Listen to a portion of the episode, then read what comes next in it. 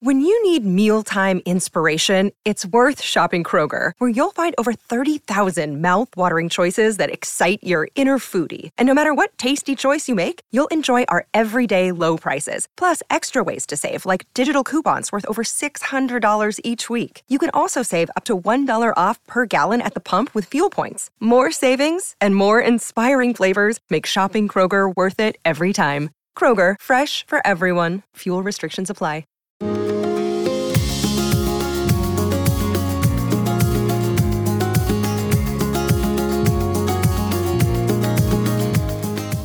Dear friend Pam Lamp, of who I met today, is launching her own podcast in 2023, and I am so pleased to be her first guest. In honor of the launching of her new show, I am rerunning my previous interview with her. In addition, if you want to check out her trailer, you can find it on her website, whoimettoday.com. I hope you will tune into her show starting January 13th. Welcome to the award winning Thoughts from a Page podcast, a member of the Evergreen Podcast Network, hosted by me, Cindy Burnett, a voracious reader and book columnist who provides you with casual author conversations, book recommendation episodes, and insider information on all of the newest releases that I have read and endorse, and on the publishing industry in my behind the scenes series. With so many books coming out weekly, it can be hard to decide what to read. So I find the best ones and share them with you. For more book recommendations or to find my backlist of interviews, visit my website at thoughtsfromapage.com. In 2023, I am adding a new segment to my Tuesday episodes called Read Alike Requests. Listeners can submit a book they loved and tell me why they loved it, and I will suggest some similar reads. There is a Google form included in today's show notes. I would love for you to send in a request. If you love to read, I hope you will consider joining my Patreon group to access additional content, including bonus episodes and early reads and pre-pub author chats. For February, Lauren Willig's new book is one of my selections, as well as a likely story a debut by Leigh Abramson. The link to join that is in the show notes as well. Today, I am thrilled to pieces to be chatting with Pam Lamp about her fabulous blog, Who I Met Today, and about some of her cookbook recommendations.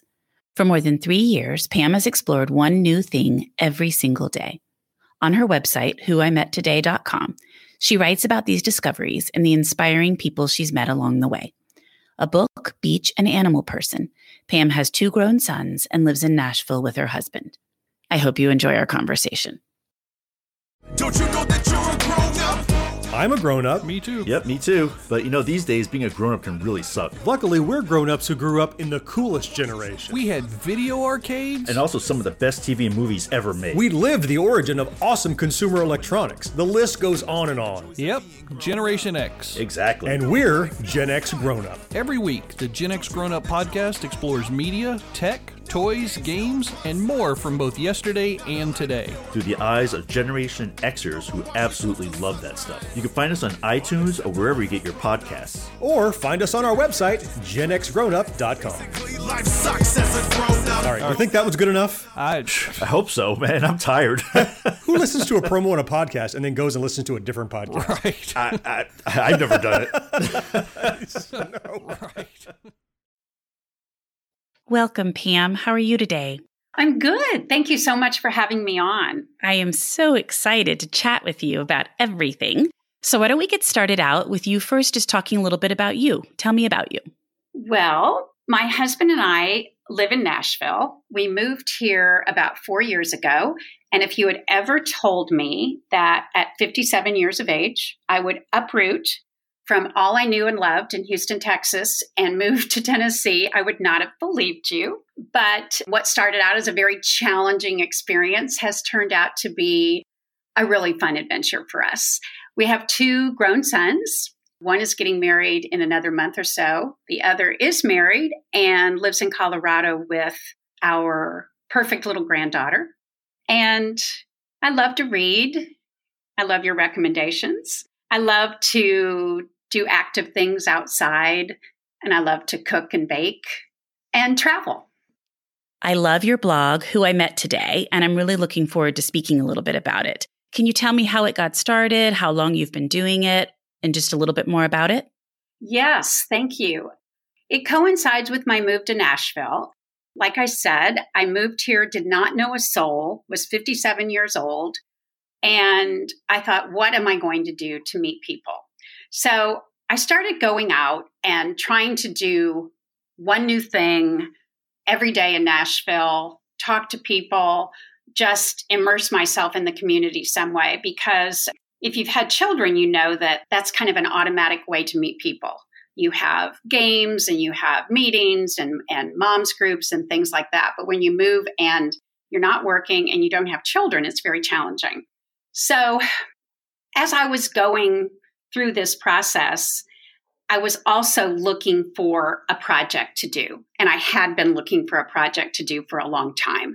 I wanted, you know, something to use my brain. My mother-in-law was suffering with Alzheimer's at the time and I was very concerned with the fact that I needed mental challenges and stimulation. So anyway, it, it was kind of a, a all-encompassing thing. And one night my husband poured me a glass of wine and said, "Sit down." I think he was tired of hearing me agonize about the fact that I didn't have friends, the fact that we were new to the community, and that I didn't have, I didn't know what I wanted to do. And he said, What would you do if you could do anything? Take money out of the equation. Just don't worry about uh, thinking that you have to make an income. And I said, Oh, I, it just fell out of my mouth. I said I would interview people and hear their stories and write about it. And he said, Then go do it. And I, of course, all the little voices in my head were saying, Oh, I'm not a writer. I don't know how to do this. Who would read it, et cetera, et cetera. But anyway, that's how the blog got started. I did go out and do it. And it's just been wonderful. Not only have I learned so much, but it is great mental stimulation. And the people I've met are just incredible. Who did you start with? My very first interview, I was going to San Francisco with my husband. He had a business trip and I was tagging along. And I thought, okay, it's now or never. I've got to do the first one at some point. I thought, what's San Francisco unique for? And oh, I thought of the Asian community and I reached out to some bakeries. And of course, at this point, I have no credibility, no website, and I'm not getting very positive responses. But I called a gentleman, Kevin Chan, whose family owned the Golden Gate Fortune Cookie Company. And he said, Sure, I'll talk to you. And I thought, oh, okay, well, great. But I bet just the way he said it, kind of offhandedly, I wasn't sure if he'd even remember that we had the appointment. But sure enough, I went to this, it was pouring down rain, and the, the little factory was in an alleyway in San Francisco. And it just couldn't have been more fun. He showed me all around the factory, told me how his family had started it when they moved to the United States, and told me a story, sent me home with bags of fortune cookies. And I said, you know, I'm on a plane. I can't take all these cookies. He said, oh, yes, you can. Yes, you can. So I passed them out to employees at the hotel there where we were staying, and they were so appreciative. It, so it was fun for me to to give the cookies to them. But that was my first one. What a great way to start. It was fun. He was very encouraging, and it motivated me. How do you line your people up now? Well, it's gotten easier because I do have a website and there's some credibility. And usually I will think about something that I want to learn about. And sometimes I just go down the, the Google rabbit hole and try and find someone that knows something about the topic I'm, I'm seeking. That's one way. Another way is people will contact me and say, I have a friend who does such and such, and I think you might be interested in that. So different ways, but I was visiting my my granddaughter several months ago and she was signing. I don't know if you're familiar with baby sign language. Definitely. And well that wasn't a thing when my kids were growing up and I was just interested in it. So I, I researched speech pathologists and found one who was a young mom herself and we talked just just last week. So I'm excited to to write up that story and present it. But that's usually what I do is it's something I'm interested in that I figure hopefully the audience will be interested in too. Well, I always enjoy reading your blog columns on Fridays when I get the email. And you often incorporate books, or at least it seems like you often incorporate books to me because I, I look for that and I'm always enjoying seeing what you're reading or what someone's recommending. Thank you. I do incorporate books and and I sort of started this in the last couple of years. I have a newsletter that goes out every couple of weeks, and it always has a story or two about a person, and then book recommendations also, because it seemed like whenever I would talk with a person, we would get around to talking about books. Not not everyone, but it was just a great way to exchange book recommendations and hear of things to read that I might not have otherwise chosen. And my readership seemed to enjoy hearing about the books. So I've kept that up. And of course, that's something I love. Yes, I love chatting books with you and seeing how we feel about a particular book or hearing what you're reading and vice versa. It's been really fun as we've gotten to know each other a little bit. And I almost always agree with you, Cindy. Our opinions are almost always the same on books. So you have several that you want to recommend. Would you like to get started with that? Oh, I'd love to. I'd love to. One of my very first interviews was with a woman who I was following on Instagram. And I loved, she was a recipe developer. I loved her healthy recipes. They were consistently good. They weren't the kind of recipes that looked great in the picture and sounded good, but the home cook couldn't produce. I mean, these were universally successful. Her name is Alex Snodgrass, and some of you may have heard her, The Defined Dish. So she was about my sixth or seventh interview. And when I emailed her, I thought, there's no way she's going to talk to me. But I wanted to learn about how she went about developing recipes night after night and what the whole 30 craze was and just how she did what she did. She was so nice. She emailed me back. I was going to be in Dallas, which is where she lived. And she said, Please come over for lunch. I'll make you lunch and show you my kitchen and we can talk. So that's what I did. And I will always be grateful to her for giving me that opportunity so early on in my blog. But anyway, her cookbook which came out right before COVID. So that would have been December of 2019, is called The Defined Dish. I have made just about everything in it. And I can say that the recipes are great. What I like about this cookbook is it's all dinners for the most part. She might have a couple of side dishes in here.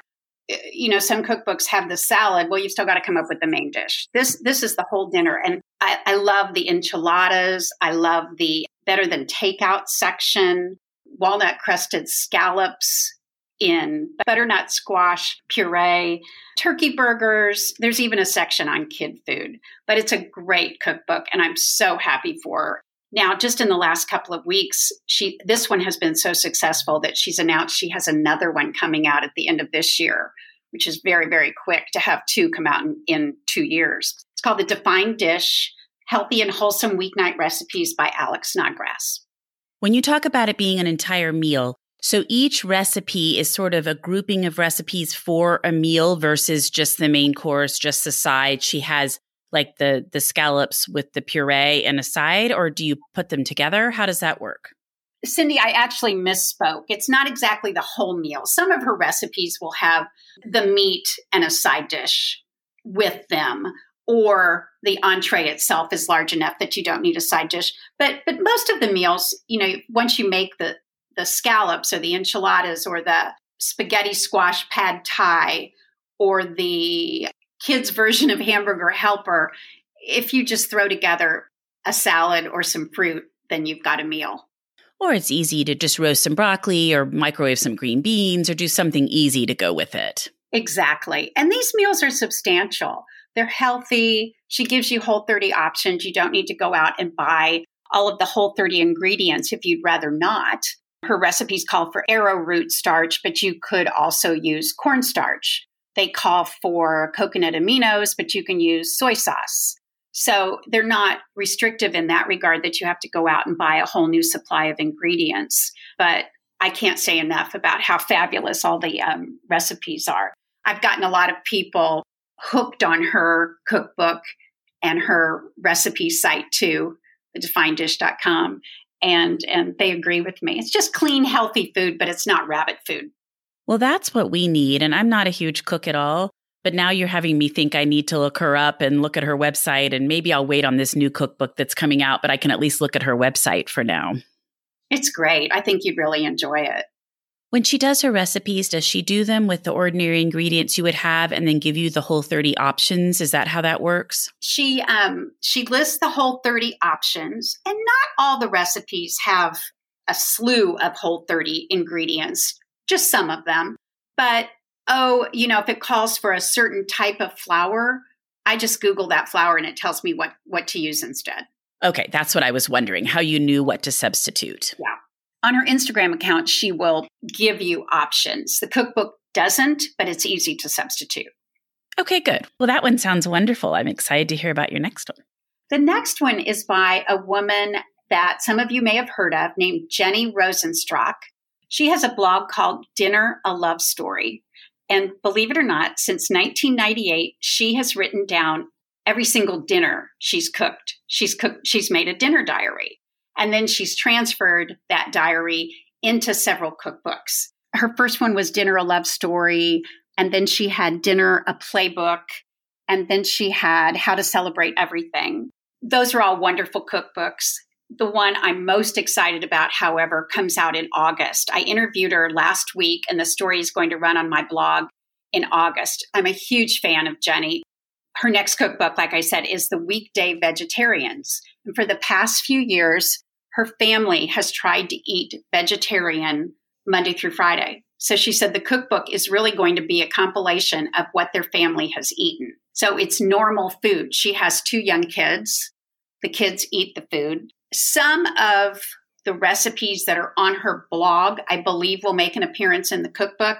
And I'm a huge fan. She does she does simple recipes, no fuss, and, and they're just always good. Last night, actually, my husband cooked dinner and he made one of her pizzas, which was peaches, arugula, and burrata. And it was just delicious. So I'm really looking forward to that one coming out. The other cookbooks that she has are kind of geared for young moms, I think. Dinner a Playbook talks about how to get healthy dinners on the table, dinner a love story, how to incorporate family time and make sure that dinner is a nice event in your household instead of, you know, just something to get food on the table and out the door. And then how to celebrate everything talks a lot about how her family celebrates the little things in life as well as the big things. I am not familiar with her, but I'm going to now have to look her up. And I'm amazed that she's written down every meal she's cooked since 1998. Can you believe that? She's been a food writer and just used to documenting. I really, really enjoyed talking to her, very, very much so. She writes for, if any of your listeners have heard of the website A Cup of Jo, that's an online magazine. She also writes a, a food column for them. Well, and I'm very excited for your third one. Anne Byrn has written, I don't know if any of you remember the Cake Doctor cookbooks. Uh, there was kind of a series about how to do, how to work your magic from a box cake mix. And Anne Byrn is coming out with a new cookbook in November. A new take on cake is what that one's called. And she's got some new cake recipes for everyone because I don't know if you've noticed this. I'm not a big buyer of cake mixes, but the cake mix boxes are smaller than they used to be. Oh, that's interesting. But the one I really love came out a couple of years ago by Anne called Skillet Love. And it motivated me to get down on my hands and knees and dig my iron skillet out from the back of the cupboard.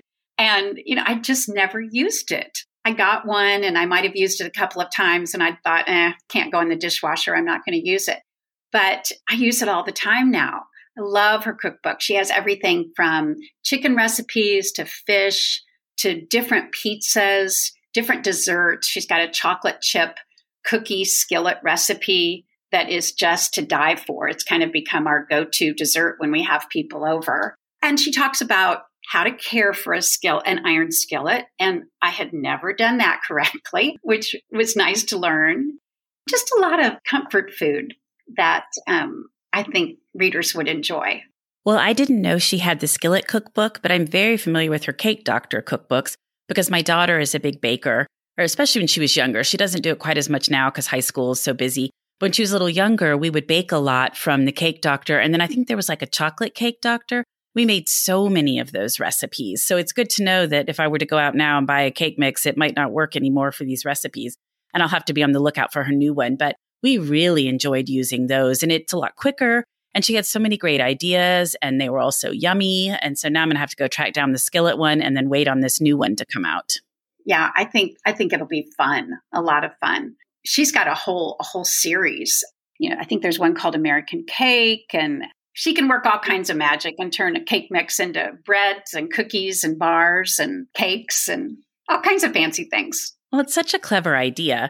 And it just takes a lot less time, and you're not having to buy all of these ingredients. And it goes a little smoother for those of us that aren't the greatest bakers. You know, we really enjoyed those and thought they were a lot of fun. So it's good to know she's continued. And now I've just got to update and get caught up with her. Well, anything else on the cookbook front that you want to talk about before we turn to book books? That's all I had on the cookbook front. Well, tell me what you have read lately that you really liked. I just finished Blush by Jamie Brenner. And this was one of those escapist, summery beach reads. Takes place in a New York State winery, and I just really enjoyed it. It was light and breezy and a great vacation read. Like you, I'm a big fan of historical fiction.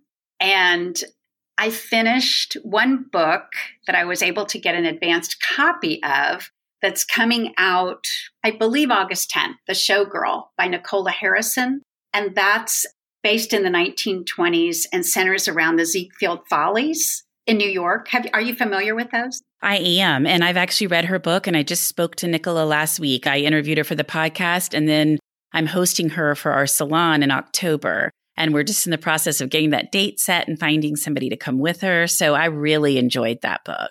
Oh, I'm glad you did. I'd love to come to the salon and, and see her. I'll have to check out when that's when that's happening. We're looking at October 28th, I think is the date. We're just in the process, truly like today and tomorrow, of finalizing all of that. But I just really, really like her. And I loved that book and that time period and the Broadway references, all of it. Oh, that's right. You're a big Broadway fan. It, it was just great. I loved it. Another historical fiction that I'm reading now, and I already know that I love it, even though I haven't finished it, is The Rose Code by Kate Quinn. I really liked that one too. I love Bletchley Park. Anything that happens at Bletchley Park, I have to read.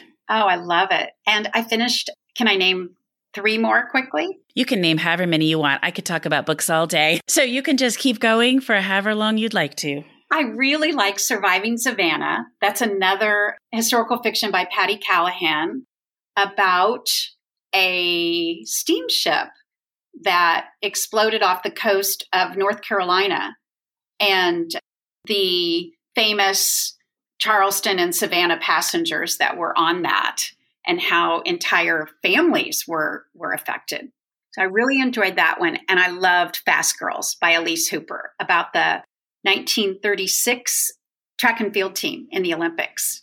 Have you read that one? I have. I've read both the Surviving Savannah about the Pulaski and I thought that was so interesting. I didn't even know that was a thing that people would take that steamship from Charleston up to Baltimore you know, in the summer to kind of get away from the heat. I didn't know that that ship had gone down and had the same lifeboat issue that the Titanic subsequently did. I just thought all of that was completely fascinating. And she has a new book that's coming out in October called Once Upon a Wardrobe about C.S. Lewis and where Narnia came from. And it will literally be one of my top reads of the year. It is so good. Oh, oh, I can't wait to read that. Oh, I mean, I just finished reading and I just sat there for a while and I've thought about it so many times since then. And it's not very long. And I think I'm actually going to pick it up and reread it. And I never do that. Oh, wow. What an endorsement. Yeah, it was really good. And then I love Elise Hooper. She was one of our early people for the salon, actually. For no, it wasn't for Fast Girls. It was for the book before that. We hosted her online for Fast Girls because it came out during um, the pandemic. Is for her second book about Dorothea Lange, Learning to See. And I love that book too. So I, and I've actually beta read her new book that will be out next year. Wow. I, I just I don't have enough time to read every single book that I want to read. Well, no one does in our in one lifetime, but I, my pile is very, very deep. I love historical fiction, and it amazes me that all of these authors are able to continually uncover new stories, new history to write about. I agree completely. And my favorites are those stories like the Pulaski that no one remembers and, uh, you know, other events like that where the stories have been lost to time and it's just fascinating to learn about them. I, I love it. I did read one more that I would like to mention. Have you read Lisa Genova? She's a neuro, neuroscientist. I have not. Dr. Genova has written, I believe, five novels, all related to diseases of the brain. she wrote Still Alice, which centered around Alzheimer's. She wrote one that centered around Huntington's disease, another one, Left Neglect. And off the top of my head, I can't remember the exact titles of all the books. But anyway, those were all fiction based on actual diseases. And I thought they were all fascinating. But her latest book is called Remember. It's nonfiction. And she said she wrote it because she had so many people that after a speaking event or just when she was out and about would come up to her and say, I walk into a room and I can't remember what I walked in here for, or I can't remember where I put my keys. Does, is this the beginning of Alzheimer's? And the answer is no. And she wrote this book to, to let people know that your brain is not designed to remember everything. And in very approachable language, she talks about a, what we can do to reduce our chances of getting Alzheimer's, but how memory works, what is normal memory, what we can do to boost our memory. And it was not textbook fashion. It was just very readable. And I, again, I thought it was fascinating. Okay, I need that book. I have never heard of that. I know I've heard of her fiction, but I didn't know she had a nonfiction book. My father has Alzheimer's, mm-hmm. and it's not been going well at all lately. And that is such a fear of mine. And I worry about it anytime I can't remember some small thing. Like, is this going to happen to me? Because it's a horrible, miserable disease. And so it just kind of hangs over me periodically. So it sounds like that is the book for me because I frequently end up in my pantry and I'm like, what the heck did I come in here for? And of course, some of it is that one of my kids is talking to me or something else is happening and I get distracted. But still, it would, I think, bring me some peace of mind. One, to know what's normal to to know some of the things I could do to help? I think you would enjoy it. My mother-in-law, as I mentioned before, has had Alzheimer's for two decades now, and it's just horrible to watch. It's just devastating. And oh, I'm famous for I'll ask my husband a question, he'll answer me, and five minutes later, I'll ask him the same question. And according to Dr. Genova, we're just not paying attention. We're distracted it's not Alzheimer's. You know, we're just not paying attention, but that's how a normal brain functions. It's very affirming. It's very interesting. It's informative. And she just does a good job of breaking it down and giving us doses of information on a level that we can understand. Well, I like that. And I definitely need that book. So I can't talk to you too many more times because I'm going to end up having to buy like seven books every time we talk. That's how I feel about you. Well, good. Well, Pam, this was wonderful. Thank you so much for joining me in the Thoughts from a Page podcast today. I thoroughly, thoroughly enjoyed speaking with you. Oh, it was such a pleasure. Thank you very, very much. I'm Allison Holland, host of the Kennedy Dynasty podcast. Equipped with a microphone and a long term fascination of the Kennedy family, I am joined by an incredible cast of experts, friends, and guests to take you on a fun, relaxed, yet informative journey through history and pop culture. From book references to fashion to philanthropy to our modern expectations of the presidency itself, you'll see that there is so much more to Kennedy than just JFK or conspiracy theories. Join me for the Kennedy Dynasty podcast. Thank you so much for listening to my podcast. If you like this episode, and I hope you did, please follow me on Instagram at Thoughts from a Page. Consider joining my Patreon group to access bonus content and support the podcast. Tell all of your friends about the show and rate it or subscribe to it wherever you listen to your podcasts. I would really appreciate it. I hope you'll tune in next time.